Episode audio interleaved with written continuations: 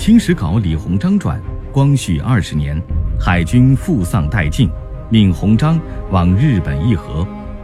光绪二十一年二月抵马关，与日本全权大臣伊藤博文、陆奥宗光议，多要挟。我是北方，欢迎大家继续倾听《半生荣耀，千载骂名》背后真实的李鸿章，第二集。李鸿章到了日本马关，去跟日本人谈判。当时日本是狮子大开口，要求中国赔偿三亿两白银。三亿两白银是什么概念呢？相当于中国四年财政收入的总和，相当于日本六年收入的总和。所以李鸿章就跟小日本在谈判桌上绞尽脑汁的厮杀，就希望日本能减少赔款的数量，不要引起中国的经济崩溃。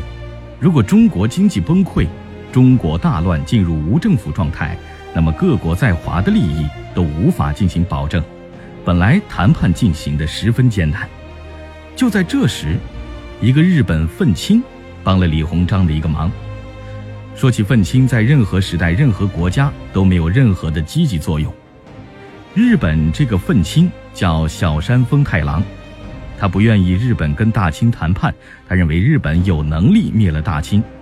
他不知道当时日本国库里除了耗子屎什么都没有了，所以当时这小山丰太郎就行刺李鸿章，砰的给了一枪，一枪打在李鸿章脸上了，但是好在没打死，击中面颊，但是李鸿章到死面颊里边子弹都没有取出来，因为他岁数也太大了，不能动这种大手术。李鸿章还让部下把他流出来的血收集起来，还有带血的衣服。为什么留这些呢？就是李鸿章自己也怕回国之后国人会骂他，留着这些要证明我没有卖国。李鸿章这一遇刺，日本代表伊藤博文等这些日本高官就吓坏了。要是李鸿章有个三长两短，大清终止谈判，赔款割地的事就泡汤了。两国之间还得重新开战，前期的所有准备就付之东流了。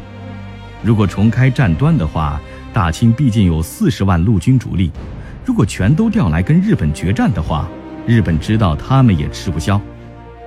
日本天皇这时候就派特使慰问李鸿章，就说：“你不是挨了一枪吗？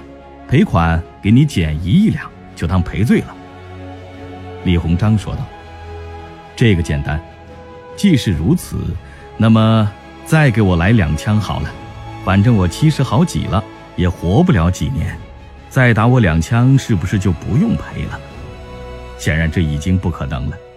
到了最后，李鸿章为了给清廷再省点钱，万般无奈之下，舔着脸跟日本人说道：“无论如何再减少赔点儿，就作为老夫回国的旅费。”风光了一辈子的李鸿章，此时对着日本人低三下四，只为再少赔一点白银。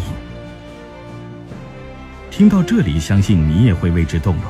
我们似乎感受到了当时李鸿章的无奈和无助，但日本人并没有再做让步。《清史稿德宗本纪》记载，李鸿章与日本全权伊藤博文、陆奥宗光马关会议合约成。割辽南地、台湾、澎湖各岛赔军费两万万。随着马关条约的签订，李鸿章默默地替真正的掌权人慈禧太后背起了国贼的骂名。所以马关条约之后，李鸿章变成了国人眼中该杀的汉奸。实际上真的是很悲催。到他那个位置上，国家武力打不过别人的情况下，怎么能谈出好事情呢？因此。马关条约签订之后，李鸿章直隶总督不当了，由慈禧的另一个亲信荣禄来接任。慈禧太后也知道李鸿章的不容易，就让李鸿章出国去访问。所以别看李鸿章那么大岁数，他一生周游过很多国家，包括俄罗斯、德国、美国等等。在国内，李鸿章被骂成了千古罪人，可是，在海外。对李鸿章却是另有一番评价。李鸿章最大的对手日本首相伊藤博文称他为大清帝国中唯一有能耐可和世界列强一争长短的人，而美国人更称赞李鸿章说：“他为地球上最古老、人口最多的国家的人民提供了公认的优良设施。确实也是这样的。为了富国强民，在直隶总督任上的二十余年里，李鸿章大力发展洋务，为中国近代的工业文明打下了基础。只可惜，这些成绩得到了海外的赞扬，在当时却无人重视与认可。下期我们继续讲述李鸿章的洋务到底给国人留下了什么。